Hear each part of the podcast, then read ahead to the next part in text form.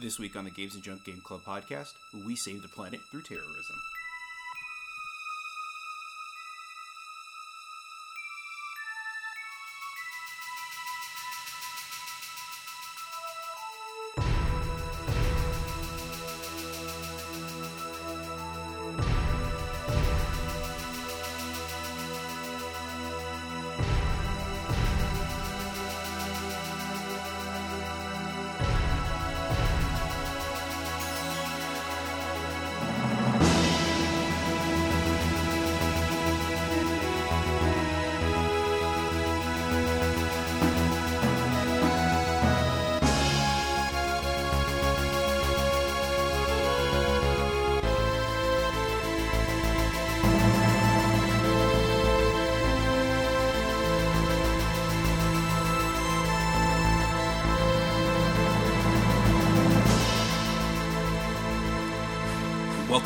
Junk Game Club podcast, uh, episode four. Uh, this episode, we're going to be talking about Final Fantasy VII. Um, something I thought I'd never revisit just because of how many hours I've probably uh, spent shitting on that game over the course of this of the many iterations of this podcast. Um, anyway, I guess I should introduce everyone. I'm Jason Arriola, usual host, and joining me again is usual co-host Anthony Villanueva, Uh, how's it going, guys? and a uh, a friend from from far away but never far from our hearts is Luke Maxwell. I, I get in there, I, I pump it up, and uh, you guys keep on beating for me. Yes. Wait, I thought we. no, you're right. Yeah, we beat for you. Okay, I'm an idiot. So anyway, um, It's a heart. Right? Yeah, yeah, it's a, it's a hard metaphor that yeah, I'm I'm an idiot. What I, I think I explained that already. So anyway, uh, Professional rider, ah. Jason Arriola. since when? I don't. Is this not? Is this not what we're doing? No, I don't know. I don't. What are we doing? Oh, okay. Uh, right. oh, po- podcast, podcast. That's right. Anyway, um, so we're going to be discussing Final Fantasy VII, but we're only going to be going up to the part where you leave Midgar. I figured if we broke down the game a little bit, we'd be able to kind of maybe get through the whole thing. Um, little bit of a caveat. Um, I think we're all playing. Anthony and I are playing the PS4 version, and Luke, are you playing it on Steam? Um, I played the PS3 version, uh, which is the PS1 Oh, okay. version. So, uh, One old school with it. oh wow, yeah, you're going. No cheats. Yeah, Anthony and I are going strictly uh, with the cheat modes where you can.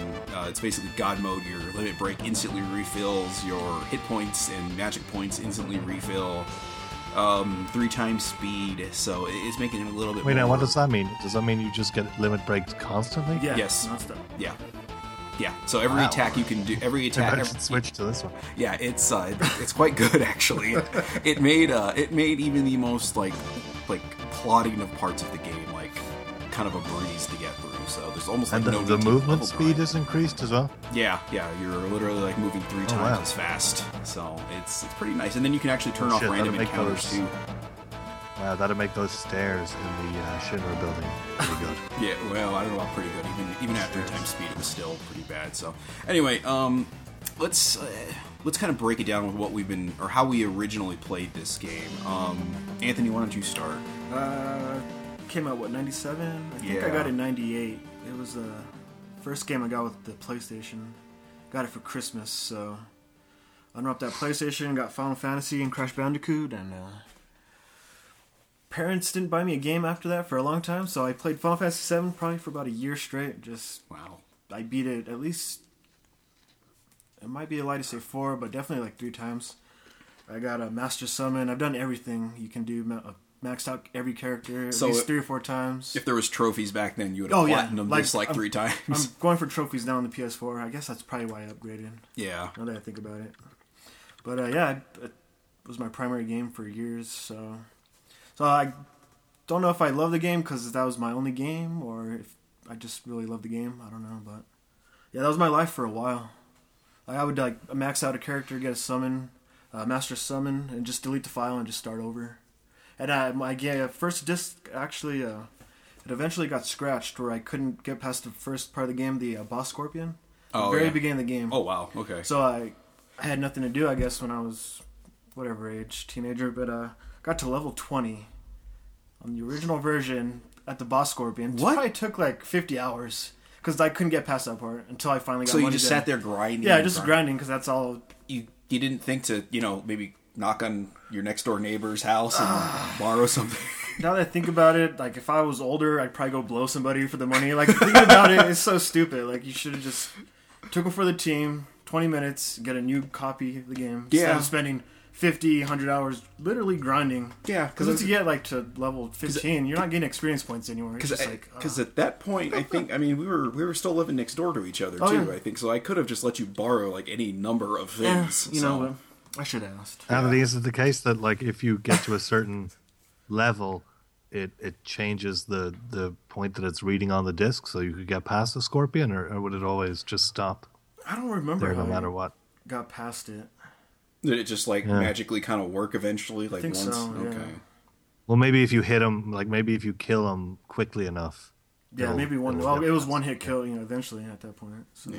Mm. But yeah, I just remember. Wow, I grinding. did. Yeah, Level That's twenty. crazy. That's an interesting. My friend still Did brings you it do up any- I told him about it. Do you, do you have any tricks or anything that you could tell people at home? Like, did you get a um, piece of sellotape and, and you know Oh no, push down the button or something, or No, just uh, probably have room. some sort of like? so you would you would you would just be sitting there, yeah. you know, tapping circle over and over. Probably had Wow, music in the that's background or something. Yeah, Yeah, I remember was, I used uh, to have one of those um, one-handed controller dealies. It was like a kind of a Oh. fishing rod type of thing. Oh I god. remember And, uh, those.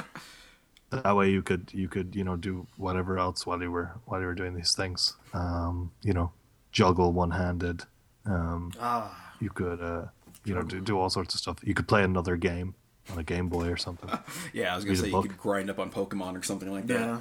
yep I don't know. I just remember wasting time. Yeah. Just, it's like, like a story that sticks out. It's like just spent so much time. Level twenty. Hmm. What? Yeah, that's that's intense. I think I'm think not I even level fifteen, and I've I, I got past Midgard. That's Yeah. how crazy that was. Yeah, yeah, that's that's pretty intense. Uh, Luke, how about yourself? What was your like kind of first experience with this one? Uh, well i remember um uh when it came out it was a new type of game for a lot of people that, that i knew and for myself you know we, we weren't really used to those kind of games here if we were playing rpgs they were the might and magic or ultima um A little more Persuasion, PC you know, kinda- Yeah, yeah. Um, and uh, you know, uh, we we we had a lot of um, sports games and things were were what we were all into at that time. You know, Amiga, Sensible Soccer, that kind of stuff. Um, Striker '97, Olympic Soccer, All the classics. FIFA, all that good stuff. Uh, uh, oh, um, Slam and Jam '97. That was a great basketball game. Slam and Jam. But yeah, Slam and Jam. Yeah, Wow. you should look up Slam and Jam. It's great.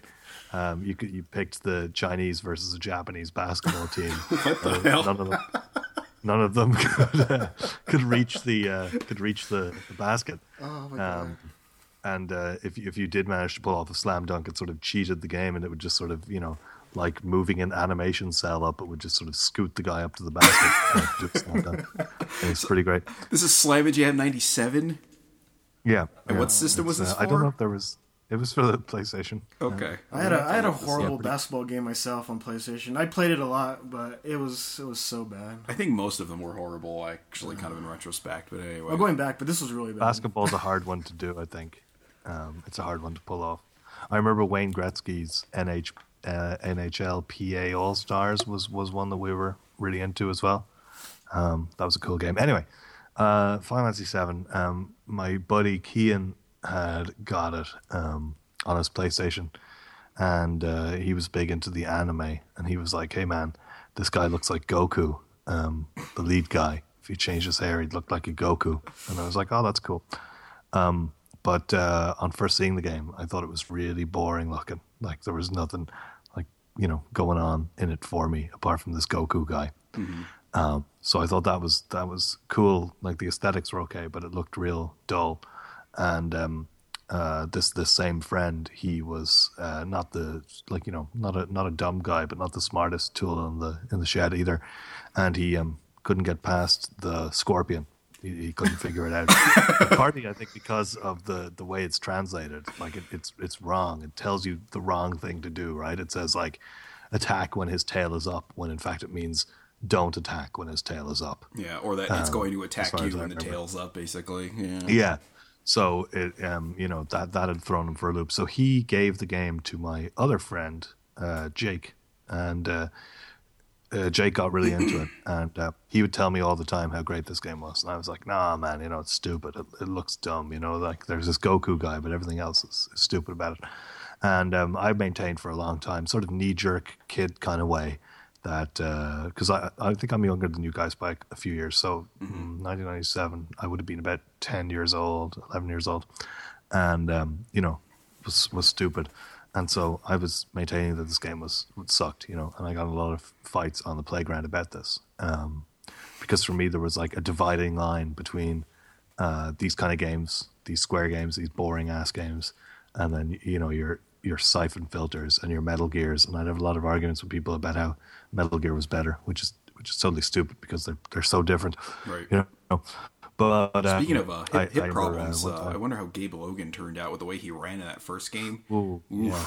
Well, I mean, yeah, uh, he's he's he's not doing so good. Did they ever fix that? Like, you know, for the PSP ones and stuff, do, do people still run I don't like know. maniacs? I don't know, like where they like, was- kick their legs out like thirty degrees out out of their body. he was like one of those. Um, he was like one of those, you know, those old GI Joe toys that would have the like um, turny.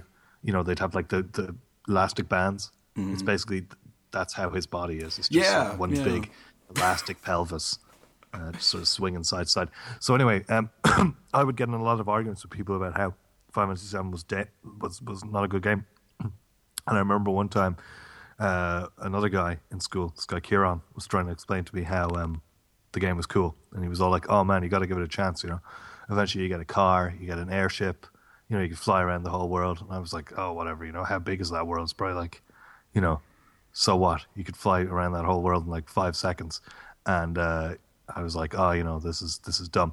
And as I was walking away, he drop kicked me in the back. What the And hell? um, yeah, uh, because of because I didn't like Final Fantasy Seven, and um, that that you was certainly had some of a violent friends. Yeah, that, that was that was a kind of a moment of, of I don't know if I should laugh for or not. I don't. I don't know. Seems kind of That's crazy. That was okay. Uh, yeah, you know, we laugh about it now. Um, so I, I thought, you know, if, if people are willing to to kill or be killed for this thing, um, maybe it's it's worth my time. And it was actually uh, uh, one summer. Uh, this game had a lot of legs for a lot of people. I think, like th- you know, because people would be playing this game for for a couple of years. So it wasn't because we got it in 1998, I think, in Europe, um, or maybe late '97. So it was well into 1998, maybe even 1999 that people were still playing this game. And I remember um, uh, staying with uh, that same friend, Jake, in um, a chalet there in Wexford, which is a coastal area of Ireland, and there's not much to do during the summer. So um, we, uh, God, what do we do? We listened to, to Blur albums and, and played Final Fantasy Seven. And I remember thinking, uh, you know, the the battle system is what got me eventually. So between Slam and Jam, we'd play Final Fantasy Seven and stuff, and um, this battle system was really good. I, I really enjoyed it. Um, you know, planning out all the attacks and things. So I I think that was one of the elements that I had overlooked um, earlier on, and so that got me into it. And I borrowed the first disc. I, I solved that. Borrowed the second disc and solved that, and then I had the third disc um, somehow. I think I got the platinum version of it, which came with the Final Fantasy VIII demo at the time. And um, uh, the third disc that came with that didn't work, and it, the, I couldn't return it for whatever reason. So I remember not finishing it for a very long time, um, a very very long time. And then the uh, PlayStation Magazine used to come with like um, demo discs that would have cheat codes that you could download to your memory card yeah, I remember and uh, one of them was a cheat code that you could download to um, Final Fantasy Seven, uh, where where it had unlocked all these like uh, hacky materias. So there's one materia called All Materia, which is just every uh, spell on a list. Whoa. And uh, I remember the main character, someone had called Cloud something along the lines of like butthole or arse face or something. And uh, so I, that that's how I finished the game was was with that save. Um, just blew through it, and uh, I remember thinking it was cool. But then um, the uh, I know this has gone on rambling for a little bit, but um, then I remember Final Fantasy Eight was coming out, and I remember thinking, man, they really fucked this because like, look at this thing, like it doesn't look go- cool at all. You know, where's Goku, um, and all that stuff. And uh, I remember there was a um, the Final Fantasy VIII demo also came with a magazine here, and um, I remember it had a big preview, like ten pages, and um, one of my buddies had got it, and I remember writing in Sharpie on the preview pages, uh, you know, don't believe, don't believe these lies. This game isn't going to be any good, um, you know, in, in, big bold letters. And uh, you know, I, th- I think many years on, I, I don't think that Final Fantasy VIII is that good, but I think that if I revisited it, um, I'd probably enjoy it more than I did at the time. Um, I remember also thinking that Final Fantasy IX was cool, but I never actually played it, so I can't comment really. Um, and it was, you know, funny thing is, I'm not really a big RPG guy, or I wasn't at that time. Mm-hmm. Um, Final Fantasy Seven was like the only one I was really into, and then I'd kind of have a passing interest in Star Ocean and things if if my friends are playing them, whatever. I don't know if Shenmue counts. Um, Skies of Arcadia, I kind of played, and uh, Phantasy Star Online, I played a lot of as well. But I think that's a little bit of a different beast. But it was um, it was only with the Dragon Quest games on the DS that I got it back into RPGs, and that's the only thing that's kind of like pushed me through to play other ones. Oh, so okay. yeah, so I think that with with you know replaying Final Fantasy VII now, um, as horrible as it is, you guys seem to have had the better experience, given that yours is real fast and things like even when you're emulating PS1 games on the PS3, it, it emulates the loading times and everything as well.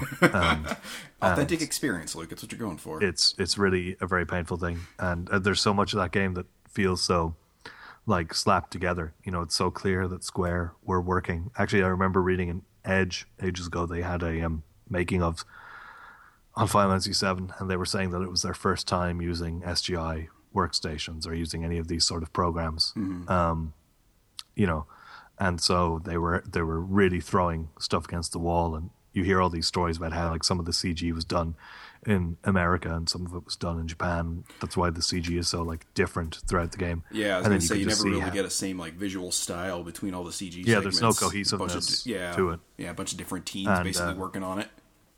Exactly, and there's it's it, it, feels so slapdash as well in a lot of respects, like just in how much it utilized the the hardware um, and how sloppily it did. Like, you know, I know we'll get up to it because we're leaving Midgar, but there's the the stuff where you're you're on the motorbike after Shinra building, and it's just like it looks disgusting. Oh yeah, that's like awful looking, floaty, you know, um, SNES style polygons together. It's gross. yeah, I was going to say Star Fox actually managed to make polygons look better than uh, that that segment of Final Fantasy VII did. So yeah. So um, there you go. That's Final Fantasy for me. I I lived and you know I I, I fought and died um, or was beaten up because of that game, and it was cool. Uh, I really liked it, I think, but I remember um, also maintaining after finishing it and for many years later that it's sort of nonsense as well. Like I I defy anyone to tell me the story of Final Fantasy VII in a linear fashion, and you know have it have it make sense to them or to me. I think it's impossible. Yeah, it's like think, trying to explain Evangelion or something. Yeah, I think a lot of that has to do with kind of the uh, we'll say wonky localization job that it had. I, it's it's never really. Yeah.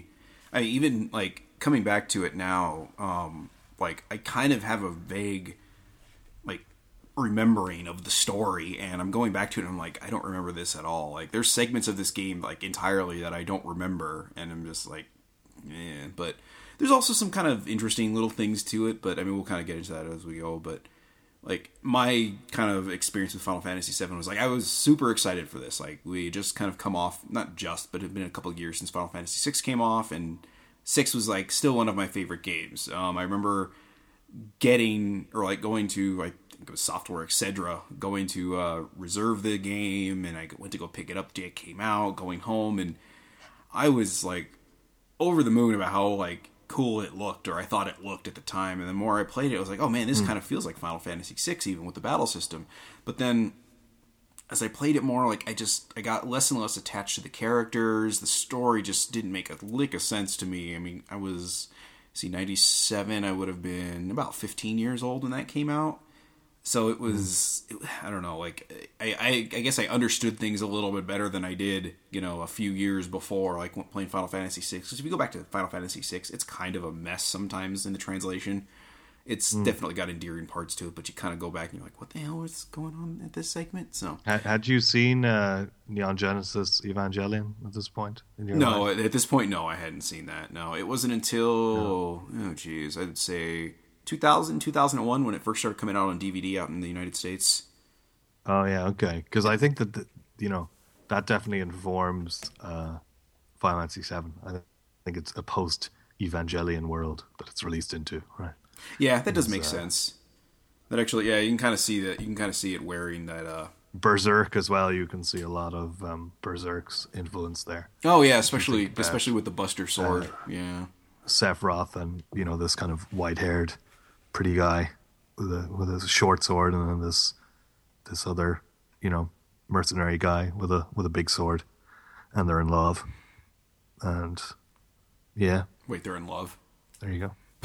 well, isn't that the whole thing with Berserk? Like, isn't aren't Griffith and Guts in love with one another? Oh jeez. Kind of secretly, but kind of for real as well. Maybe I don't know. It's been so long since I've seen Berserk. That's something I. That's why Guts gets together with Casca, or why Casca gets together with Guts is because she's in love with Griffith, and then you know he's he's into it too, I suppose, because you know he doesn't want to admit that he's that he's also in love with Griffith.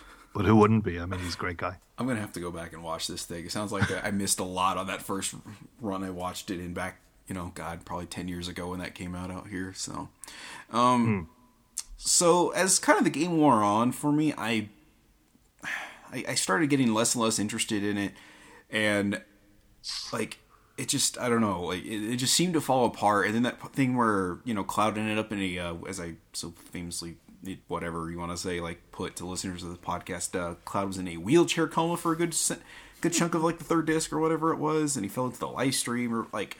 I, I, Oh yeah, I, don't like that bit at all. I kind of just checked out like mentally on the game. Um, and then I got to the end of like oh basically like the what was it like the meteor where you go to fight or the meteor crater where you go to fight Sephiroth at, the end, and Hmm. the game would not load that at all. Like it literally would just sit there and spin and spin and spin trying to load that section. it Did you try turning it. your PlayStation upside down? Yeah, I did that. I smacked it. I turned it on its side. Just about everything I could to think to get it to run, and it would not do it. And I This that- seems to be a problem for for you guys. Yeah, it does, doesn't it? Well, see, Anthony's was probably overuse. Yeah. Mine I- I used was. it. that was like my fourth playthrough and I don't. I don't know what happened with mine. Okay. I just. I. And at that point, I gave up. So that is as far as I ever made it into Final Fantasy VII. It Was like right on the cusp of the ending, and I was just so pissed off about it. I, I got rid of the game. I deleted the save file. It even. It didn't even occur to me. Just like, oh, just go buy another copy, you know. But it was just like, mm. nah, screw it. So, so this is, uh, and I, I've kind of had this long-standing disdain for this game that I might exaggerate a little bit for humor on here. It might- it might not be an exaggeration. I don't know. We're, we'll see as we go on. But um, so going back to this, I, I kind of was like, well, you know, it's actually the whole reason I kind of wanted to do it was I've been reading uh, Nadia Oxford's uh, writing on it a little bit, and it kind of actually made me Right. want to go back and check it out and. I figured it on the PS4. This was the best way to go about it because I could plow through it and won't be quite as tedious. And as we mentioned before, there's effectively a god mode where you're li- where you're constantly like limit break. You use a limit break and then your limit break gauge just immediately fills back up. Um, you basically don't use any magic or or use any magic points at all because as soon as you use it, it'll fill back up, and as soon as you take a hit, your life will immediately fill back up.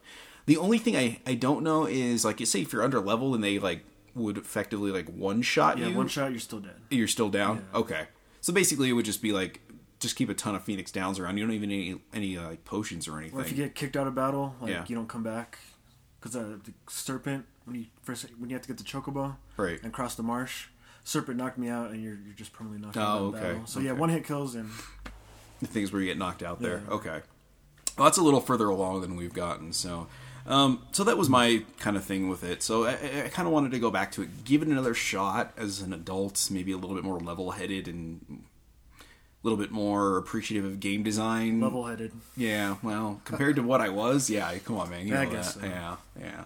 So, um, we're basically we're getting up through to the point where you get out of Midgar, and we're stopping there for this podcast, and we'll come back to it uh, in a few weeks and get to maybe the end of the first disc or something. We'll figure out a stopping point for the next part. Um, anyway, um, there's what do you guys what did you guys think of the introduction as far as holding up goes with the PS4 port? I noticed like Anthony, I'm sure you've noticed it too. Like the backgrounds all look about the same as they did in the PS1, just a little bit more clear but the polygons like it's like they like really colored those things up and pretty them up but they don't hold up very well on a big screen in, in hd like it, it does look pretty terrible I'm playing on a shitty TV right now, so it's Oh, okay. not too bad. Okay. Because uh, my TV just broke on me. oh of course cool Yeah, my two-year-old TV just decided to die on me. Didn't even have it for two years. So. What kind- what kind Going of back to my, was it? uh, was it LG? I don't even know why I bought an LG. It's my fault. Life is good, but not for No. you. I it was my fault, but that's that's another story. But uh, what are we talking? About? I just totally forgot.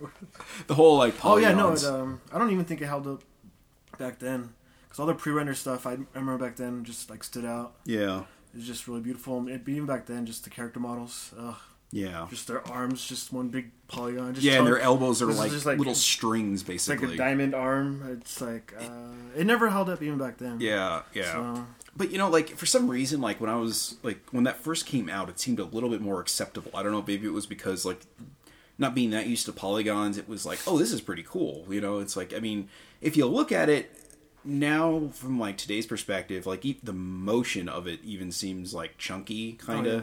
like but like when you think about the technology at the time it did seem pretty fluid as far as movement goes so i kind of see why they actually put those pivot points, I guess, in the joints and everything because it actually did Yeah. allow for a little bit more like m- range of movement for the character ar- arms and stuff like that. But um, one thing I noticed, which kind of like I don't want to say horrified me a little bit, but like when I was running back to go get a potion from one of the guys, like the first soldier you knock out, um, I noticed Cloud's face on that polygon you know, on this polygon character model, and I ran up to the front of the screen to check it out. Oh, God, I didn't. I don't want to see that. it's terrifying to look at. Kinda, it's like I actually put it out on Twitter. It's just like, hey, ladies," it's just like Oh, all you, I- all you. It's like all these women that like fell in love with Cloud. I'm like, well, this is what you love. Is this? It's like okay, good for you. So Which I do think I saw that. um, so like really getting into it, like I never really thought about like how much just like Avalanche is like effectively just a terrorist organization. Like Yeah. you always like I don't know, like maybe like I said, being younger, you kind of don't make those connections, but like you go back to it now, and it's like just oh my god, they're blowing shit up. They hit they you know they don't care about civilian casualties. They don't want them, but the you know the important thing is saving the planet. So it's like wow, these guys just sound like ex, you know like extremists basically. It's just this very like weird like thing like you're originally like supposed to like kind of latch onto them like oh they're heroes and they're doing the right thing and then you kind of go back and maybe with a little bit more of a broad mind you're like oh wow they're Yeah, like back then I didn't know what environmental terrorism was, and then now playing it now, I was like, oh, yeah yeah that's that exactly what they are they're envi- it's like, yeah they're at thirteen. environmental I didn't know. yeah now it's like, oh, oh god. Yeah, yeah. So um, that whole like opening segment, actually, I think it did a pretty good job of kind of establishing like what was going Oh on. yeah, that's what I want to talk about. Like uh, some RPGs start off so slow. This one right into battle. Like you just they throw you right in. Yeah. which I really like. Yeah, and it gave you something like you would almost have to go out of your way to lose. Like you literally just have to put it on active time battle and then just Yeah. put the controller down. There's that's the only way you could lose that fight, that opening fight. To like, But yeah, oh, but- okay, kind of give you a sense of the system, basically. But yeah, just uh, the whole yeah the whole uh, first explosion of the uh, reactor. Just yeah, I just love how you're just thrown into the game, and then after that it kind of slows down. Yeah, They kind of give you an hour to have fun, and then like uh, let's just slow it down for like an hour here and there. Yeah, yeah, I, I I agree. It did a very good job of hooking you at the beginning. Like, okay, this is what's gonna happen. Like, like I'm playing Twilight Princess HD right now, and I forgot what a slog. Well, I didn't forget, but kind of getting to it again. It's like what a slog the first like two hours of that game are. I mean, it's not as bad as the entirety of Skyward Sword, which is nothing but a slog, but. The first two hours of Twilight Princess are just very, very slow, and there's not a lot going on. So, Wait, when did we get on Twilight Princess? I was just making the comparison for the introduction. That's all. So, Oh, I, I I agree with you mostly, but I, I think that they do a good job in seven of having you spend, you know, as poorly paced as it is, you spend a lot of time in Midgar, and you mm-hmm. might be you know, you might be tricked into thinking like, oh, this is the whole game. I'm going to be in here blowing up these reactors, and then when you do get out and there's all this expanse in front of you, that's pretty. That's a good.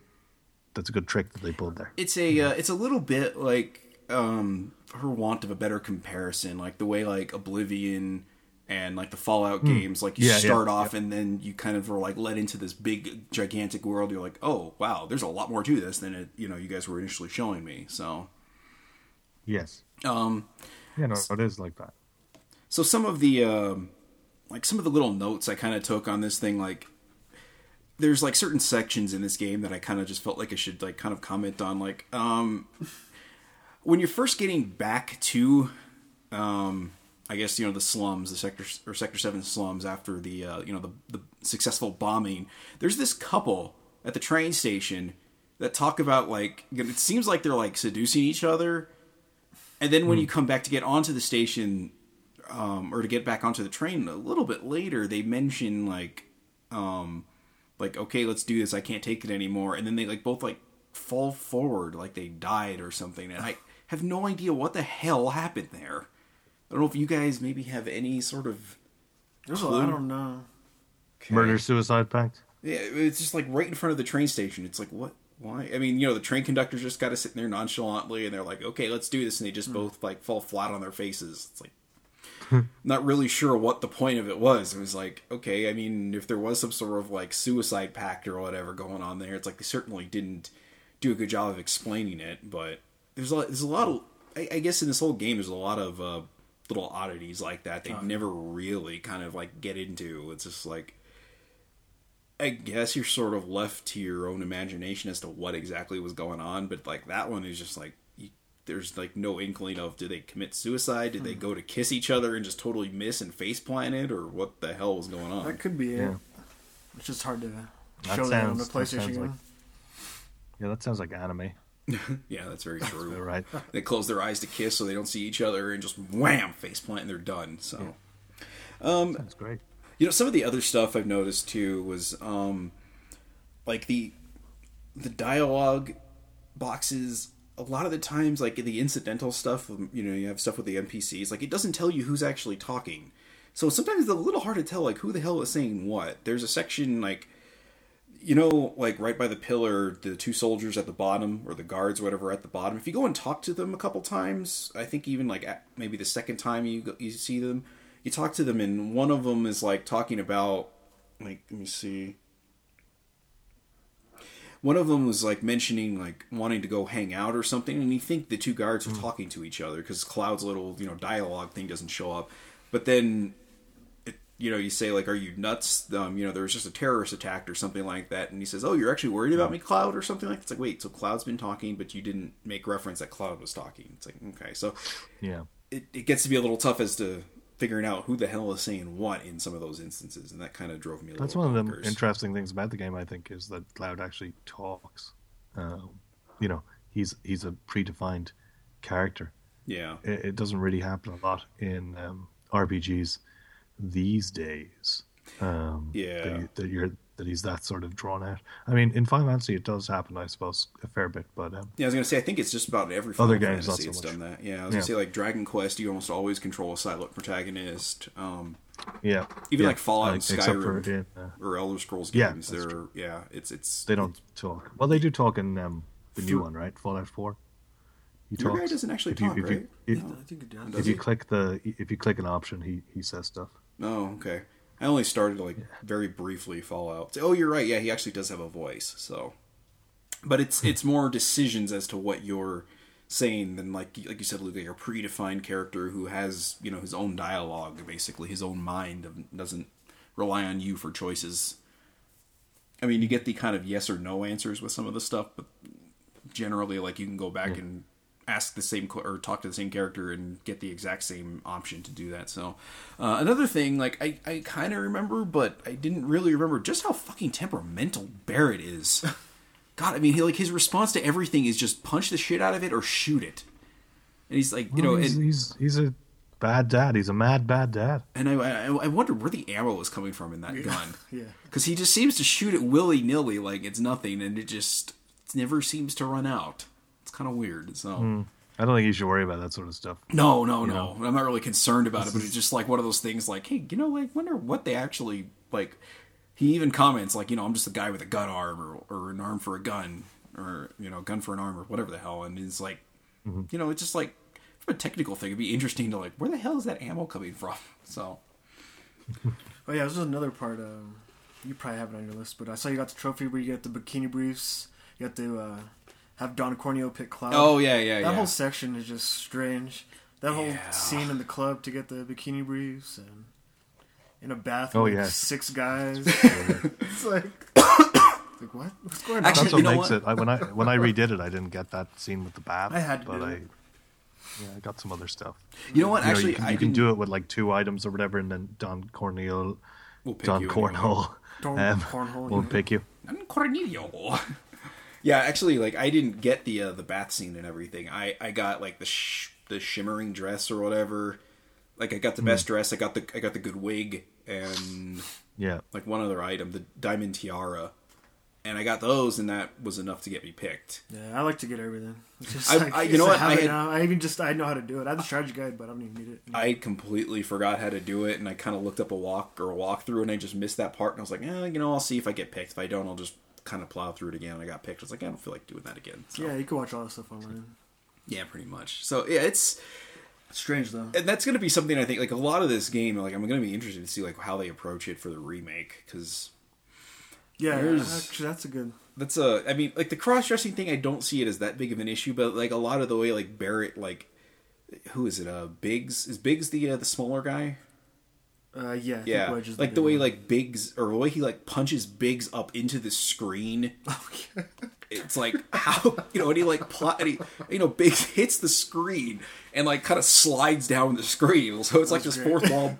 It's he's attempting to break the fourth funny. wall and fails basically. So it's just like Hmm. how are they going to approach like the sillier stuff? Like Final Fantasy VII's kind of gotten gotten away from I think like what it originally not was meant to be, but it, it came across as just silly kind of in general. Like you know the I mean, you know, there's not really any RPGs these days that aren't like you know don't have a Tales of name on it that I could see like you know a cross dressing like mini mini game if you will or section coming happen or you know coming through.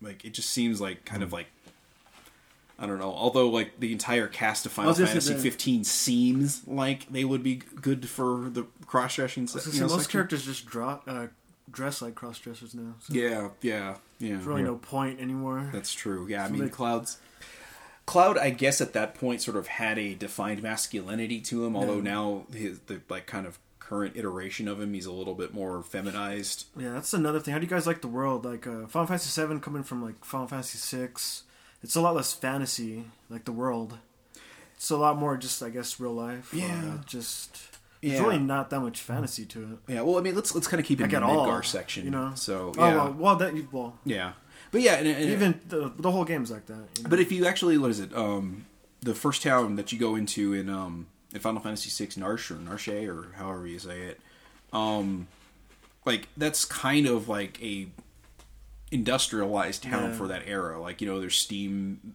like machines and stuff and everything kind of rolling out. And if you look at the Empire, there's a lot of there's a lot of machinery going on there too. So I think it just I guess more it's more of a modern.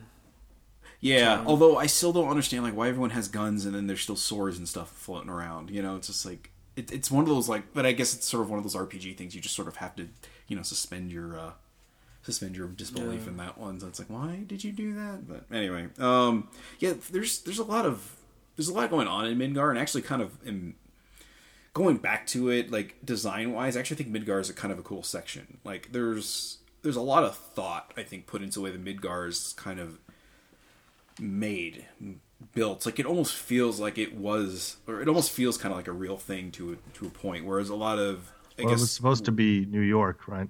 Was the was the um, original kind of design doc for it? Was that it was going to be based in around New York City, oh, um, I had no idea Yeah, and uh, you could see some of that in Parasite Eve, uh, which is really based in New York. I was gonna say yeah Um, isn't that actually in New York going basically Yeah, yeah, and like you know, Barrett was going to be the main character at one point um, when they were designing Final Fantasy Seven. hmm I had no idea I had no Yeah. idea Yeah. let's see. The part where just before cloud or i guess it's like your second bombing run um cloud goes up to or the president starts walking out. It kind of seemed to me like cloud was going to betray them. I don't know if any of you got that vibe. Like he says i even quoted it here um let's see you know barrett barrett asks like what's going on? Or one of the characters asks what's going on? And then cloud just very nonchalantly says a trap and you know my first thought way as much as Barrett doesn't seem to trust Cloud at all, and his temper mm-hmm. flies. Like I would immediately think that like Barrett would jump the gun on like, oh, he set a trap. That means he set this trap, you know. And then the president walks out, and then Cloud says, you know, long time no see, sir. And he calls him sir. So it's like, hmm. Is there It's a something? respect thing, you know. he's Yeah. military. Well, and still, but you know, he's he's not. I think you're always sir from that point on. I guess, I but could be wrong. But I mean, you know, it's like, well, I mean, at that point, then like, you know, I, think, I thought it was sarcastic. You know, like he's That too, yeah. I don't know. That's Maybe. kind interesting. of a sarca- You know, nice to see you, sir. Yeah, maybe. Yeah, I mean, yeah, that definitely does kind of fit in with Cloud's like, I guess, more modern image that he's kind of been kind of the role he kind of plays now. But back then, Cloud didn't seem kind of like that. I guess. I mean, maybe maybe he was kind of yeah, he was kind of a sarcastic dick. He does, does come across as a dick occasionally there, but like the fact that like Barrett didn't react to that at all, like kind of surprised me a little bit. Going back to it, it's just it seemed like one of those things that like Barrett would just jump down the throat of it because like, oh my god, look, you're betraying me. I knew you were. I knew I couldn't trust you. You know. And it turns out it was just basically nothing, but you know, just it was just sort of one of those moments, and I'm like Barrett. Barrett seemed kind of out of character, basically. So, um, you know, kind of getting back to that cross-dressing se- section. Um, I don't know if you notice it, but like when if you just walk instead of run with Cloud, Cloud looks like a Lego character. Oh my god. Like his legs and funny. everything, they look exactly like a Lego character. I've been playing some Lego games with the kids recently, and I was playing Final Fantasy VII Yeah. yesterday or the day before, and then my kids come up, which Lego game is this? yeah, so Final Fantasy VII is now a Lego game. They look like Legos, Daddy. yeah, they kind of do Like, uh, actually.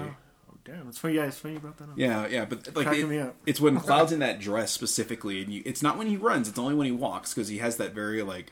But I guess maybe it's because of the way his, uh, you know, there's no that there's none of that, um, whatever you want to call it, like the the concaved arm elbow thing or whatever it is. You know, it's it's a very just like like flat kind of thing. So like you know like a rectangle basically. So he kind of looks like a he looks and moves like a Lego character, and it's just like that's an interesting little thing. Like it doesn't seem like the rest of it, and maybe that's why they decided to make the uh, character models like in game, you know, on the world on the world map and everything the way they are, because otherwise maybe it does look a little too Lego-y, I suppose. So. Um, now when Cloud and uh, Aeris meet up with uh, Tifa in the dungeon, what the hell? That is that is a. I know it's a sex dungeon, but there's like pliers and stuff in there. Like if you notice in the foreground, like there's some really like it, it's like medieval dentistry looking shit in there. And You've like- never seen a little movie called Urotsukidoji 2. nor heard of it. No. I've only seen the first one. That uh, that Legend of the Overfiend would uh, that doesn't look out of place with one of those those Japanese animes, like your Cool Devices or any of those other uh, grossy josey hentai films. Um, they all look pretty. You know that that's in keeping, I think. I think the closest thing to a, to a hentai thing I've seen is like Dragon Pink. So Oh yeah. I Well, I bet you there's some dungeons in there too. Maybe it's been a long time. It, it was on VHS the last time I saw it, so I mean it gives you a good semblance of when I saw it last. So, um, yeah, there's, I don't know, that whole section like it was just very very strange. And one thing I'm kind of curious about, like uh, once they do the remake, is the um threat of genital mutilation Oh, that yeah. the three of them kind of lay down for Don. It's like, um, as I'll quote it off, or I'll quote it off here. Uh, I'll cut it off from Cloud.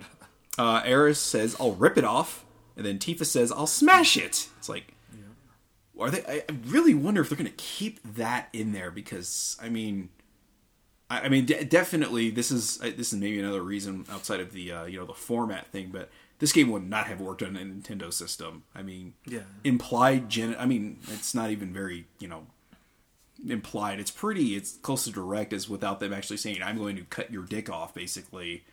but it's as direct as you can get. I think with that, it's just like that's something that would have never flown on a Nintendo, you know, platform whatsoever. So, um, let's see.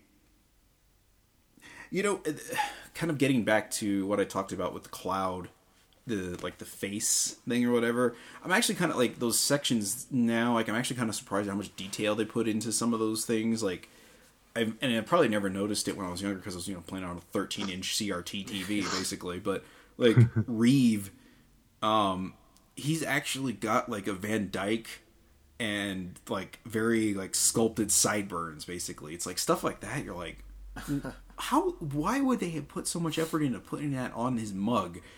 Especially when you know like nine tenths of your you know playing audience would have never noticed that sort of stuff so um And also, that's like you know ten tenths of your polygon budget for that scene. yeah exactly. It, it, it's very weird. It's like they have these very shitty like you know polygon i mean you know by today's standards these very shitty polygon models. And then it's like oh they took the time to detail like you know what a kind of a you know stenciled on beard and uh sideburns this guy has. You're like what the hell? Yeah.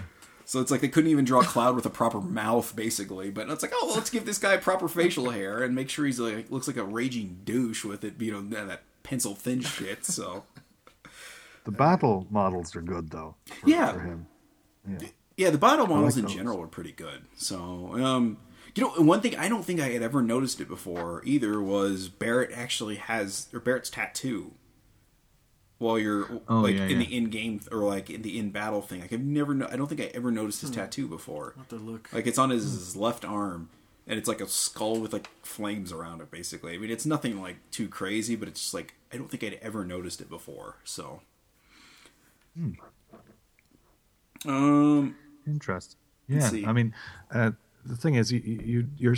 I, I, I think that's the thing you notice more than anything, and that's the thing that kind of pulls me through the game again. Is that you can see that it's people sort of flexing not only their creativity but also working a lot of ingenuity to Yeah. get this thing slapped together. You know, like it, it their sort of technical be, prowess, if you will. Yeah, and well, like, or even it's there's a certain naivety to it too that's kind of charming. Like, there's a lot of heart, and you can see the the sweat and, and tears and blood on the screen, um, in various ways. Like, not just in good ways, but also in the fact that you know they really struggled. I think to get a handle on this, and and that's why it's so ropey in a lot of ways. You know, like I'm sure, you know, it resonates with so many people. I'm sure that to a lot of folks it makes sense. And I was actually talking to someone the other day. Um, she was saying that you know sequences like the the cloud and a coma and, and those kind of things mean a lot to her. You know, they resonate with her. But to me, those are bits like like like if I had a button to skip portions of the game, I'd skip past those bits. And you know, honestly, as cool as Midgar is and as atmospheric as it is, I would want to skip that too, just because it drags on in the wrong places. I don't like the stuff with getting the dress. I think that drags on a little bit. And I and once you get to Shinra, you know, the stuff on the roof it's cool when you're fighting president on the roof, Yeah. and the, the shit with the uh, with the with the um, the battle afterwards in the in the elevators, pretty cool. Uh, but then, woof, you know, there's not much left after that. But the whole Shinra building is just like, you know, weird things. Like, let's see what sticks. You know, stealth sections and, you know, those kind of Yeah. bits and pieces. And there's that weird um, sequence where you're all in the the prison, and then it goes into like scary movie mode. Um, you know, when when Sephiroth comes in and kills all those guys, cyborg ninja style. Yeah, and leaves the Yeah. a substantial blood trail everywhere he goes. It's like, whoa, what the hell is going on there? So Yeah, that's one of those things as well. Like the game is so, you know, as we're saying, it's so like inconsistent stylistically. Like, you know, you're slashing guys to bits in the battles and it's just sort of fun and games. But then like when it matters, there's blood everywhere. Like, you know, there's he's he's opened up the blood bank and is just, you know, painting the walls with that stuff. It's nuts. yeah, and conveniently, it, it's it also acts as the path that you need to be following. So it's like, okay, well, that's, isn't that something? Well, you know, you gotta you gotta leave your calling card. Um, you know, so the other thing I'm kind of curious on how they're going to approach, like you know, kind of getting back to the um, you know the Remake? environmental yeah the well the environmental terrorism in the remake like I wonder how they're actually going to kind of portray like Biggs, Wedge, and Jesse here because like Well, look. they, they're very idealistic in this one, and eh, you know when Jesse basically like all three of them kind of meet their end there um, on the pillar before the pillar blows. Like they all sort of have this like reckoning with themselves that like especially Jesse. I think her final like words were basically like you know maybe this is you know payment for everything we've done basically, and it's kind of like Right. you kind of wonder if they're going to like how they're going to play this whole thing off. Like, are they going to put them as these naive characters who think they're just doing the right thing, like basically handle it the exact same way, or are they going to do it differently? Because I think they said the remake they're going to like the first section or segment or episode, however they're doing it, is going to. Come. Yeah, I think they'll just do up to the end of. I think they'll do up to the end of Midgar. That's what I'm thinking. That, that seems I, like a good. I think you'll see, point. You will see that be a lot more heightened emotionally. Those deaths, they'll all talk for a few minutes before they explode.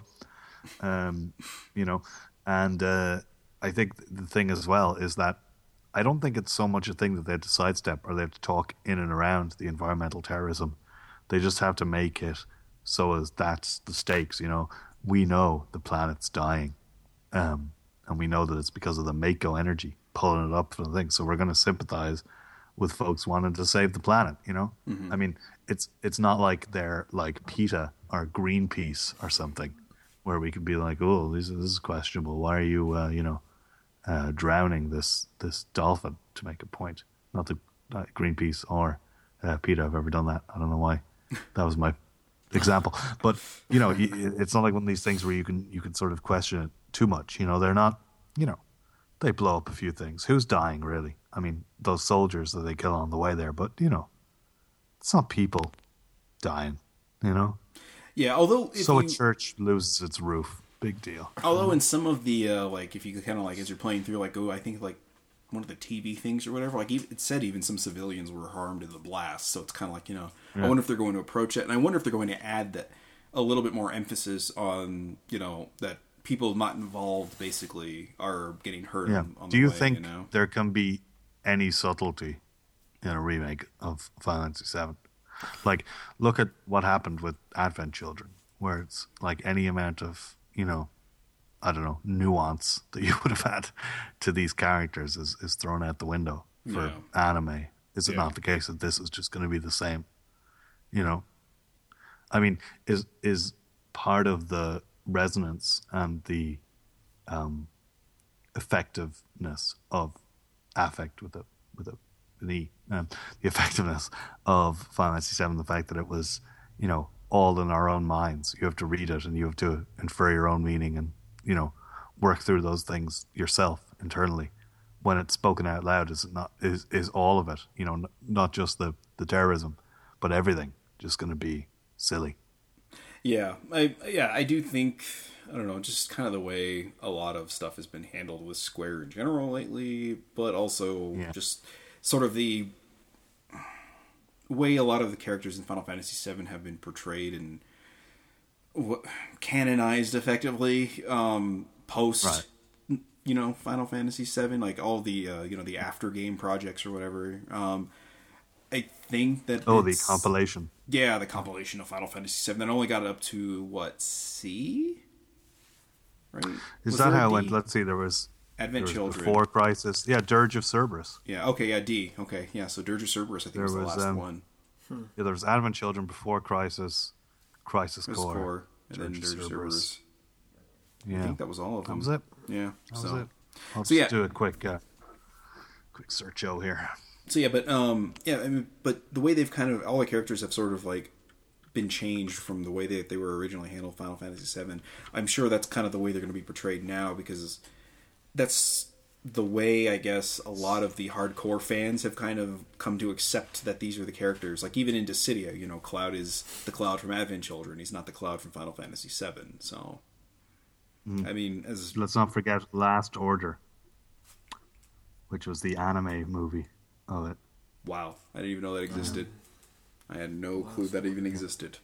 That's I don't think interesting. there is an EC. God, what a weird thing that was, right? Th- th- Like this is the way they choose to bring it back. Um, Well, it was Last Order. Last Order, yeah, it was a apparently an uh, OAV or whatever. Um,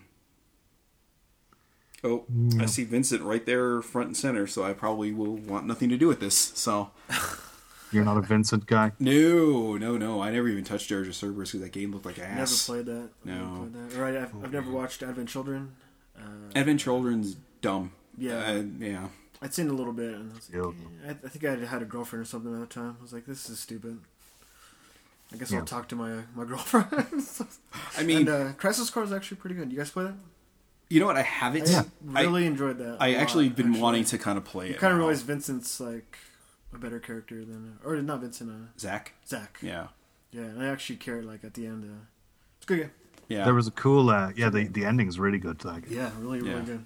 Yeah, I'm gonna actually. I think maybe in between section or sections here of the podcast of us doing this, I think I might go and play Crisis Core maybe a little bit. So because I own it, I've just never touched it. So I enjoyed it. and that's one of those like I really, really wish they would put on the digital, you know, digital side. But you know, Square seems to have this thing of like, I don't know why they don't do that with a lot of stuff. It's you know, I, they do it with some and not with others. It's very strange the choices they make with those. It's weird. I think it's got to do with Gackt. I think Gackt has to do with it. He's in it. Well, they also don't have Valkyrie Profile, uh, Lenneth on the di- or yeah, you know, that's that's also to do with Gackt. No, I don't know why that is. That's Okay. I was gonna say, can you explain that one? I don't know. I, I, I'm- believe that Disney and Gackt are keeping a lot of uh, Square things from the digital stores. That's why you don't have those Kingdom Hearts on there either. You know. no, yeah, yeah. That's eh, that's a that's another strange one because you know, Kingdom Hearts is a pretty big deal, I guess. But I don't even know if you can buy the PS3 like remasters on on PSN. Honestly, No, I don't think you can. I don't think you can. I don't. I haven't seen him. That's strange. So, anyway, um, I'm trying to think. Let's see. Was there really anything else that was, um,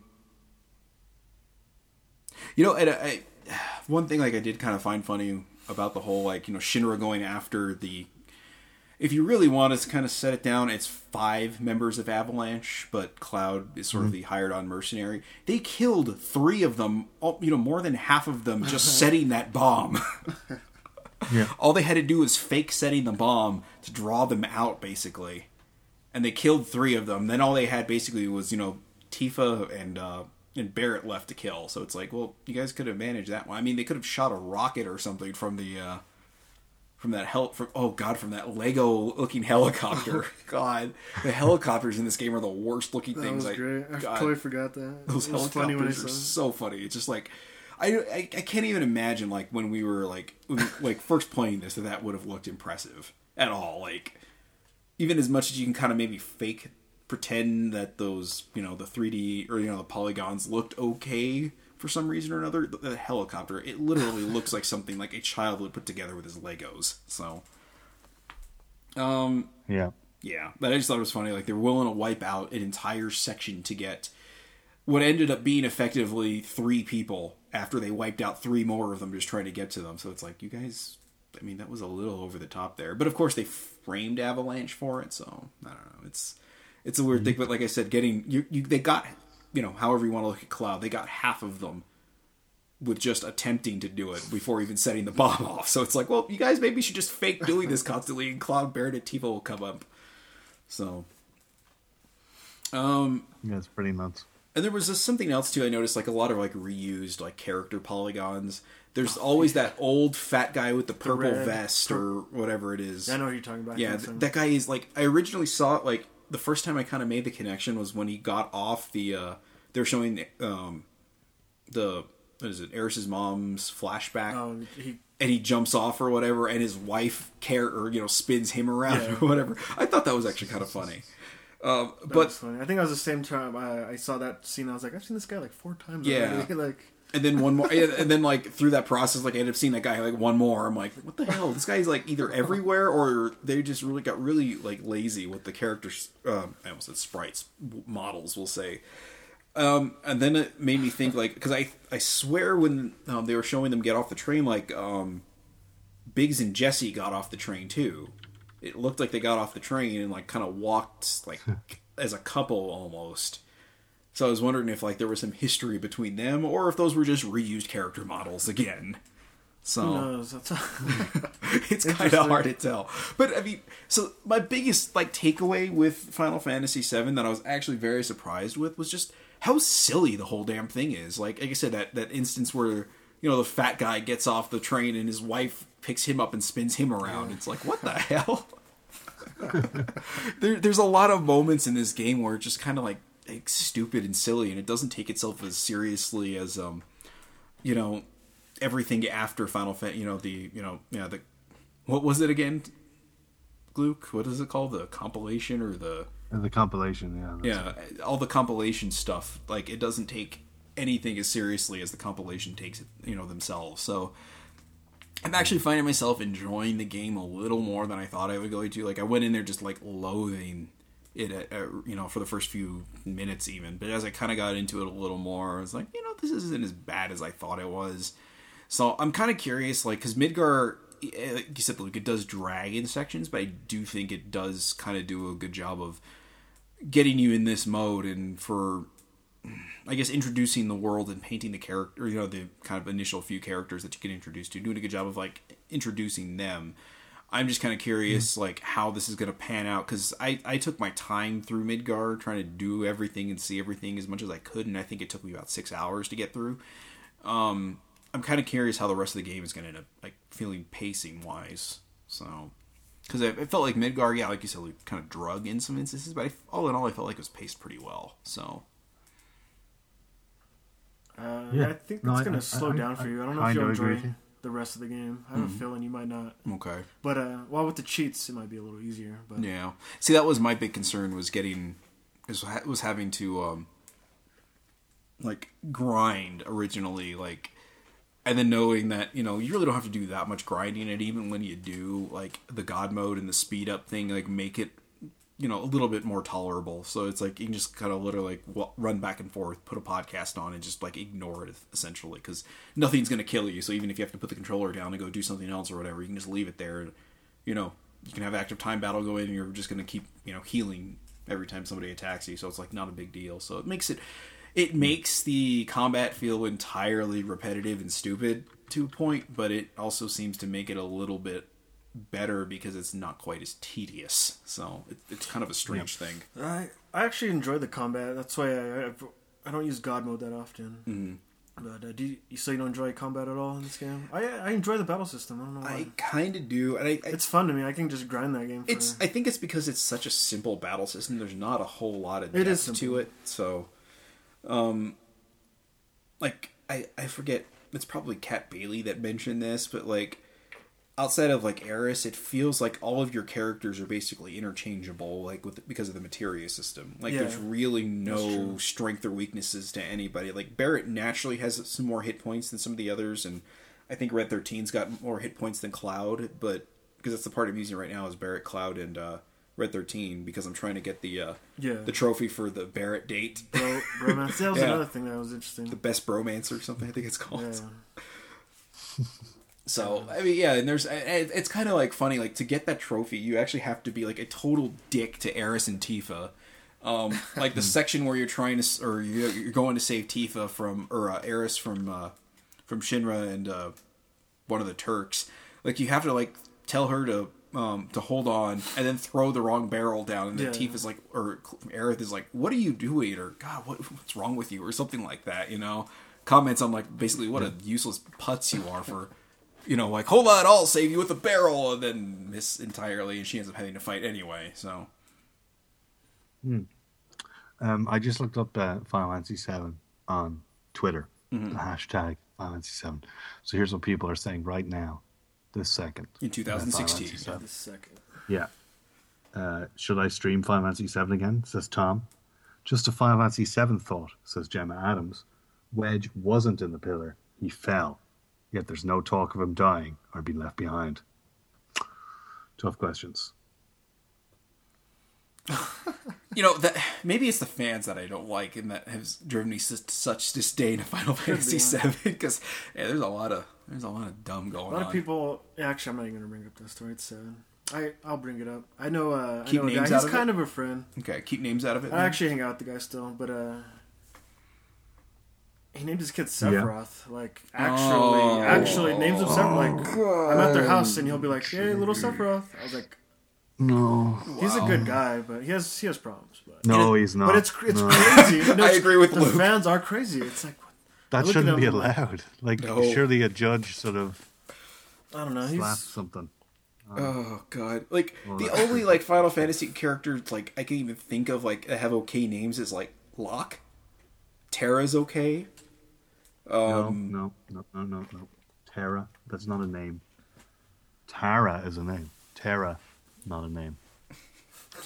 Well, Tara was it Tara Reed? Tara Reed. Yeah. but you say Tara. You may as well call your kid Cheeseburger if you're going to call it Tara. Well, there's somebody named Yeah. Superman out here. Like, Yeah, well, that's cool. That's Uh, good. That's you know, Is it just this town? Because I have another guy. I he's told I don't even talk to him anymore. but he called it. He named his son Chaos. That's an actual name too. No, this was on Bob and Tom. I had heard that Oh. somebody named themselves like Oh, I thought you were faster, talking about faster. here. Oh no, no, like faster than Superman, stronger than Batman, and that like he, it's like this like like six word thing. I'm like, somebody like a judge actually okayed that. Well, there was a there was a guy in Britain. Remember a while ago, there was that picture of this guy's license plate, some dude from Pakistan, whose real name, not being changed or anything, was Superman Batman. Um, just the the way it had been romanized or whatever, or however he, he wrote it down. That was uh, how his name was. Um, another tweet here that I actually think is funny is uh, my favorite character from Final Fantasy VII is Conan O'Brien, and it's got a picture here of uh, what's his face, Rufus. Um, or- Yeah, I no, can Rufus? actually- I don't know. Oh, or Rufus, the president of Shinra. Yeah, yeah, yeah. Yeah, it's there you go. Rufus. Yeah, yeah. That's funny. Yeah, I actually do kind of sign it. There's sort of see a resemblance there. Yeah. So yeah, going back to that- it, like I said, this this first section of Final Fantasy VII, I'm actually kind of surprised. Like not how much I enjoyed it because I didn't like love it, but I didn't have the the disdain or the dirty taste in my mouth after I got done playing it like I thought I was going to. Like it didn't feel as bad as I thought it was going to be. Like I have a harder time going back to like Final Fantasy like three, the real Final Fantasy three or Final Fantasy two than I would this. So Um, if if I wasn't already married, this would be my dream woman right here, who uh, tweets. Um, I enjoy that Gundam Zero Zero just flat out hit the term Buster Sword from Final Fantasy VII to refer to the enormous blades of at least three Gundams, and she's right because uh, they do do that. Gundam's pretty good. I wonder, and there's our More Gundam. more There's our more Gundams, Gundam. less less less Final Fantasy Sevens. That's what I say.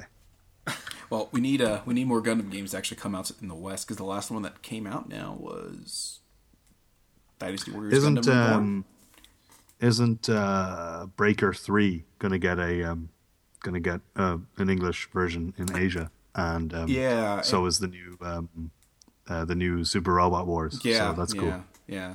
So it's I- I wanted to make a new, um, a release out here, so it, I don't I don't imagine it'll Yeah. actually do very well because you'll still have to technically import it. But I mean, because there's They like could put those, it on the they could put it on the store, like on the on the digital only, you know, maybe yeah.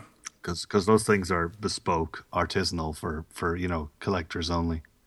Um, what's the? Uh, but then they should put out a, some sort of special edition. Um, I had something there. This is not related to Final Fantasy Seven, and it's not really like this is more general podcast talk. But um, uh, I don't know. Oh, they should make another um, uh, ACE game. You know that you know those ones. All Centuries episode. It's like Super Robot Wars, but like 3D and uh, uh, I think it's made by some of the guys that made Armored Core. It's pretty. It's pretty cool. Get to play as all the Oh, you know what? I think the. I think. Another Centuries episode. That's what it's called. Oh, okay. They had one for the PS3 that was pretty. That was pretty cool. ACE, God, I, it is not. I'm not. I'm not remembering that one at all. So Worth see. the look. I don't think it came out here. Um, oh, you know what's you know what's good about Final Fantasy Seven? It's a little bit like Akira, and Akira's pretty good. Explain the connection. Well, okay, you got this guy on a bike. Um, Okay, that's, that's pretty Sold. much like Akira. Oh God, we didn't talk about the Uh, bike scene. Oh, okay, go ahead. you, you got you got a bike. You got um uh, a futuristic city, mega city. Um, you've got pure energy um, threatening to destroy the world. Uh, you have um, some inferiority complex shit going on with a whiny guy who wants to harness the power. Um, there's uh, chocobos in Akira. Were you just making sure we're still paying attention? Uh, yeah, yeah, pretty much. Yeah. There you go. That's my story. I hope you enjoyed it. Uh, yeah, I guess I kind kind of can because there's like some not bio weapon kind of stuff going on in Final Fantasy VII too that Akira has, but Oh, I- they both use equally primitive 3D graphics. Um, at parts. God, Actually, you know that helicopter in fucking that helicopter in Five Seven looks like the helicopter from that Golgo 13 movie. If you guys have ever seen, No, I um, haven't. Golgo 13, the professional. Oh, oh, you got to see this. It's got like 1984 CG helicopter. Uh, um, it's cool. See, it's it's just awful. Golgo. Just- Thir- what, well, what's you the know, name of it? The final mission It's or uh, Golgo 13, the the professional. is the professional name helicopter? I'm Bring it up there. Bring it up there in front of you. Let, let's do a live reaction to Let's see if I can helicopter. find it. Golgo Let's see if I can find it. Just type in Golgo 13 CG. Oh, holy hell! That is terrible Uh, looking. Oh, Oh man. Yeah. wow, that is. Wow. That's I think they used Nice. a um, Lockheed Martin supercomputer to make that, like a military uh, supercomputer. The same machines that they eventually would use to make um, Virtua Racing. you know what it uh, looks like. later. You know what it looks like. It looks like an F twenty two, smushed. Yeah.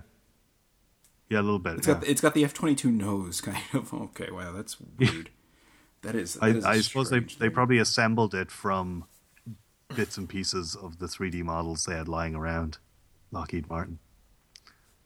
It's kind of crazy to think that, like, at one point in in computers, General Electric and you know military simulators and stuff were powering arcade boards for Virtua Fighter and Virtua Racing and whatnot. Yeah, that there's a lot of like kind of weird stuff like that. I mean, then even even uh, you know you think about it, kind of went reversed when the Air Force bought like a hundred PS3s and put them together to make a supercomputer, which was weird. Oh yeah, they did what Saddam okay, Hussein couldn't with the PS2. yeah. It's just very like I still remember that picture of like all those PS3s hooked up together, and it was like, oh, that's fucking weird. I wonder how many of them yellow lighted after a time. Yeah, no kidding. You know, I actually, uh, my mom used to work at the Air Force Base um, that we have out here, and I got to see like one of the supercomputers. There was like, I think it was like Oh, yeah? Cray Two, Nice. and I actually like got up to like go up next to it and check it out and everything. But like you think about it now, it's like your iPhone's probably more powerful than a, than a Cray Two is, which is kind of sad. It's like oh, it's a supercomputer, you know, the the best the best technology in the world, and then you're like, my phone can do what that thing could do plus Was more. your was your mother able to get like discount military goods? we probably Don't they have like special army stores? yeah, the, yeah, the commissary. That's what it is. You know, Yeah, I, that you I can buy, yeah. think we did. I don't remember. She wasn't in the Air Force. She just worked for the Air Force. You know. You can get a thousand Kit Kats for a dollar or something, right? Yeah, you know, there was actually a, a time when like they, the commissary sold video games, Yeah, I remember and they would sell them like stupid cheap too. Like you get a brand new oh, game Oh, really? for like thirty five dollars or something like that, when it was like sixty. It was like kind of something. Well, that's the like that, price so. you pay for serving your country. You know, you might lose a leg, but at least you can get the darkness too for thirty-five. of all the fucking games to That's a bring great- up, the that's a great Darkness pull. too. Jesus. Well, I'm imagining a lot of people buying it because I almost bought Darkness 2 because the Darkness is actually a really good game. Yeah, I enjoyed the darkness. Wait, it's just funny you said that. I 'cause couldn't think get a lot into of the people- darkness too, but I I dug the darkness. one. Yes, yeah, I just see a lot of people buying Darkness. This is gonna be great. Thirty-five bucks. yeah, this game sucks. it's like God, this is terrible. oh, that's great. Ah, the darkness is okay. It's not- Yeah, Darkness was good. terrible. I enjoyed it. It was fun. But You'll remember that it was a big leap for storytelling in video games because there was a bit where you could sit down on the couch And watch a movie. shoot. Yeah, Yeah. and there was so many think pieces written about that. Oh God, That- you know what? That that was that was kind of before I read that sort of stuff, and boy, am I glad I missed out on all those because who gives a shit? it was, yeah, I Ooh, guess. boy. Yeah, just just enjoy it. I don't know why we have to write about it because it, Yeah. it was pretty impactful. I thought. But yeah, you don't have to Yeah, I thought it was good write too. about it. You Yeah. don't have to yeah, it's like ruin it. Well, look, you do because you don't you don't want to write about the next uh, shoot shoot bang bang game. But I even feel like that was before um, I, I think that was way before the that sort of thing where like all we do is shoot brown guys in these games because I don't think games were like shooting games were like that at that stage. No, no, I it was think- still I- World. yeah, II, I think we were shooting where you're Nazis shooting still. largely white guys. Yeah, um, so that's okay, I suppose. You know, that's fine. Yeah, Nazis. Yeah, as, yeah, as long people. as long as you're shooting, as long as you're shooting uh, evil white people, you're okay. It's okay to shoot them. So, Yeah. yeah. But yes, indeed. I, I can't wait for the blowback on this, where it's just like it's not okay to shoot anybody at all anymore. It's like you shouldn't be. No, no, no. like, It's oh, not. A, of God. course it's not. Yeah. Firewatch, you don't shoot anybody. That's a good game. i've There you go. I've been curious on it, but I don't. I don't know if I'm actually Firewatch enough to is spend the money. on Firewatch it. is really good. It's really good. Um, for my last say, right, experience with a with a walking simulator, uh, Soma, I'm Right. kind of I'm kind of tapped out for now on those. So uh, I'd say that's like comparing Final Fantasy VII to Metal Gear Solid. It's just it's a stupid kid thing to do. You know, have you It'd played be Soma? like eleven year old me. Uh, no, I don't think so. I don't like scary games. Um, Well, you wouldn't like. Well, you, this Well, one. well, prob- then you'll love this. Yeah, it's not scary. It's stressful. So anyway, Okay. we Is it should like probably save Amnesia? that. I didn't like Amnesia. Oh, then no. Do you want to? Uh, this is strictly game club, right? I can't talk about the pocket monsters. Right, right. Strictly game club. Yeah, it- Oh, Yeah, we're st- yeah we're staying Final Fantasy VII on this as much as Final we've Fantasy kinda Seven diverted and from there. Darkness. Yeah, Keep- the, keep the Darkness- Pokemon- No, no, no. The Darkness two, Oh, not keep, one, keep two. Pokemon out. So yeah. Two was weird because it had all cell shading, right? You know, actually, that's the thing. Like, what do you think about this Final Fantasy Seven? Right? Have you noticed that Final Fantasy Seven? They seem to be the the remake. They seem to be recycling a lot of the animations from Final Fantasy 15, like that that stupid. Or, or maybe it's just built into games now, where every game has an automatic "let's squeeze through a crevasse" animation. Because, like in that trailer, he did Cloud did that like four times. You know he was what? Squeezing and, through uh, everything. And Laura Croft does that in uh, Rise of the Tomb Raider Rise quite Tomb a Raider. bit. Yeah. And Yeah. you know what? I even read some somebody that was impressed by that. and like, "Uh, what? Okay. Impressed by it in what sense? Just that it's like The animation, You know. like, oh wow, it Okay. looks so good. I'm like, well, except that her, you know, head is clipping through an edge there. I of the remember time, seeing it okay. in. Um, I remember seeing it in Uncharted. That was the first game I remember seeing that, in, and I thought it was it was cool then. But then Uncharted went way overboard with that, where Nathan Drake would just be sticking his hand out to touch everything. He was like fucking Adrian Monk or something, just like.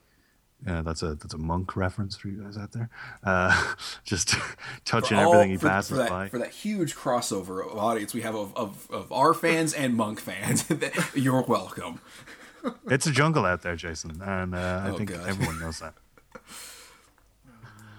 yeah, but uh, yeah, I, I think those those are dumb. I can't wait to see what they do with this game. i I'm- mean, everyone's yeah. going to hate it, and everyone's going to love it, and it's going to be it's going to be great. There I don't use the word glorious lightly because I don't think it's a good word to use to describe things, but I, I feel like it's justified in this case. It is going to be glorious. I think uh, I think this is going to be a uh, what's the term? A beautiful disaster. I, no one is going to be a, there. There there is not going to be a consensus on this. People are going to be like angered. They're going to be t- horrified at what they see, and then some people are going to be like, "This is exactly what I wanted this to be." Yeah. There is going to be so little middle ground. I think on this. Like, was here's the thing though, right? We've Right. we've played through a little bit of Final Fantasy Seven this week for this game club. Was it always bad? You know, are we going to be Leigh Alexander about this and say Sonic the Hedgehog was always a bad game? Was Are it say always Final bad? Fantasy Seven was No. always a bad game? No, no, No. I I don't think Final Fantasy VII Is it like, good?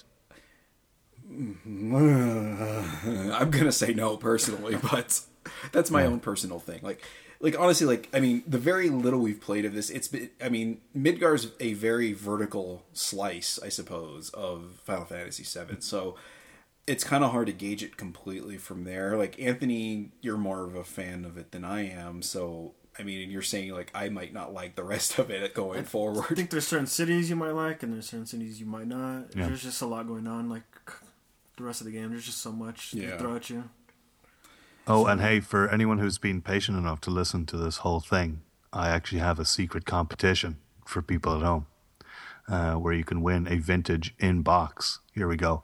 In box from the time 1997 Final Fantasy VII figurine. All right, I've got I've got three here to give away. Okay, and I'm gonna I'm gonna give it to the people, the first people who tweet, okay, to us about this. All right. My phone out. I'm gonna, I'm, gonna, I'm gonna go on Twitter right now. I got a, I got an Aeris, I got a Tifa, and I got another Tifa. So So let me let me ask you: Are these gonna are these like like sort of like battle model figures, or are these those um like I've seen these figures like where they're actually like the like the world map like polygons or whatever. Like they actually made figures like that. these are uh, these are not like the the world map. They're more like you know in line with the illustrations. Okay. Uh, yeah. So I've got these to give away. So anyone who listens to this that isn't Jason or our other buddy, Anthony, if they if they Twitter us, I'll text my you're, wife right now. delightful, delightful thing. It can't be can't be any of the Arriola clan either. So um, let me ask you this: um, Are you going to be doing international shipping? Yeah. That's, wow. that's my promise to you guys. Wow. All right. Well, you heard you heard it, guys. So if uh, if you have any interest whatsoever in these figures, uh, tweet either Games and Junk uh, or Luke on this one. Yeah. And- tweet at Luke Maxwell and Yeah. say, "Give me that fig." Yeah, give me that fig. That you know what? Hashtag give me that fig. And Mac's gonna give it to you. So anyway, um, any final thoughts on Final Fantasy VII? This first section here. We should probably wrap this one up because I can't really think of much else to say on it. This game are sick. Am I right, guys? Oh yeah, very much. Yeah, that's something I, I yeah, that, yeah, ooh, that's something they definitely got to work on is the localization, all the grammar and s- spelling errors. I can't remember. I, I thought it was cool the way in the trailer for the remake. Uh, there was a bit where some guy was like to Cloud, you know, like Wedge was like to Cloud, you know, man, the, the planet's dying. Cloud was just like, I don't care. I thought that was actually quite good that they translated that over. That he's just this this dude is like, I don't give a fuck. Um, so yeah, I, th- I think that's yeah, that's worth keeping. Uh, why not? You know. yeah, I'm kind of yeah, I, I'm I'm curious to see how this whole thing is going to pan out, and, and you know if they actually do something, add some humor to it in that sense. I wonder if that was even meant to be humorous or if it was supposed to be serious. I don't. it probably was meant to be serious, and it's sort of just Yeah. the the yeah funny out by accident. So anyway, um. Which I think is the best way to take it, right? Funny yeah. by accident. That's Yeah. the best way to experience this. And I, I, I, yeah, I think uh, I think Final Fantasy VII in general is sort of unintentionally funny. So yes, indeed. there's some moments where I think they try to be funny and they don't do so well. But I think the moments when they like accidentally kind of stumble upon humor, it's like okay, well those are kind of the better moments. Like I said, I I don't know how that moment with the fat guy getting twirled around by his wife was supposed to be taken, but I found it pretty amusing. I, I, I literally got a pretty good chuckle out of that. Like for me, that might be my my favorite part of this whole game so far. Was just um, that I was like, whoever did that was either dumb and didn't realize what they did, or was a as as close to a comedic genius as anyone at SquareSoft at the time had, and was like, hey, this will be funny. Let's throw this in. So. Hmm. That said, it's probably a pretty low bar for comedy. So I mean, that's you know, take that as you will. It's the high point of a rather low bar of humor. So whatever you, however you want to word it there. So anyway, um, if that is everything, what do you guys think? Think about maybe three weeks and we can wrap up, or if we get to it earlier, but maybe in three weeks we can get through the end of disc one. Because Luke, if you're going to play the Steam version, this will give you a chance to kind of catch back up. Okay. Okay. Because if you yeah if you want to play the Steam version because you'll you know have to start over, but you can maybe do that this week and Yeah, you're gonna have a harder time with the game from here on out. Yeah, yeah, because there's a lot of grinding, and it'll take. A lot, I mean, like I said, Anthony and I at this point, I mean, we could probably knock these out once a week almost with as quick as the uh, the grinding and the you know the whole God mode makes everything. But yeah, I mean, I I think three weeks is probably a good safe distance, and if we can get through it. Oh, and there's a. You mentioned no encounters mode either. Yeah, Right, yeah, right, yeah, yeah. You can put it on no encounters too. So I mean, you can literally just plow through the first you know Midgard probably in like two or three hours just to get out of there. It's very nice. Yeah. So, anyway, um, yeah. So let's say about three weeks we'll we'll kind of reconvene and get this get this done, and we'll I think up to the end of disc one is probably a good ending point there because Midgar was I mean we, I literally just started playing it this week. I think it was maybe even just a few days ago I started playing it. So I mean it literally was like two or three sittings for me to get through Midgar. So I mean that won't be too bad. So um, so yeah, so we'll get through there and then we'll kind of kind of sit down and figure out from there where to where to kind of wrap it up on as far as the next episode. Anyway, um, you can follow us on Twitter at Games and Junk. Um, the website is now gamesandjunk.net in case you have you know up, not updated your bookmarks and wondering why there's a site about like sprinkling systems. I don't know what the hell happened to that, but whatever. Thanks, GoDaddy. Go fuck yourselves. Uh, you can follow me on Twitter at Jason Arriola. You can follow Luke Maxwell at Luke Maxwell and his podcast. Oh yeah, that'll be back sometime soon. Um, the uh, Movie Express, movieexpress.org is the address there. You can listen to our Christmas special. And uh, very soon we'll be back. Um, we've been meaning to talk about Lethal Weapon for a really long time. Ooh. So we'll probably do a whole Lethal Weapon episode at some point. And uh, Connor's got some, some fun stuff coming up as well. So we hope to, to see you guys soon. Or you will also hope to hear us soon uh, on the Movie Express. And um, in the meantime, you know, just uh, just keep, keep on you know, keep on saying hello. I, I enjoy that. And uh, yeah, there you go. So that's that. That's and remember, if you want either either or you know, there's two Tifas and one one Aeris. You said Yeah, two Tifas, one Aeris. One Aeris. Um, and it's it's at random now. You can't specify what you want. okay. Um, yeah, if you want, you know, if you just just people. tweet at Luke Maxwell or at Games Junk and give me hashtag give me that fig. I bet we're not going to get any takers on this, but hey, it's worth a shot. Luke, are you just trying to clear house? Is that what you're doing? Well, uh, as uh, some of you may or may not know, none of you know this. Um, uh, we recently moved uh, back in with my mother, uh, as is the shame of, of the millennial. Um, Ah, a boomerang child. yes, and uh, so right. yes, it is partly getting rid of things. Um, it was actually my neighbor, Nice Neil, gave me these uh, figurines that he had not opened. So he was clearing his house, and now I in turn pass it on to you, the listener. See, there you go, listeners. These are unopened, so you can have them for collector effect. I don't know. And that's the straight dope. That's the straight dope. Oh yeah. Yeah. Yeah, I so anyway, thanks for listening to the Games Junk Game Club podcast, and we will talk at you guys in a few weeks.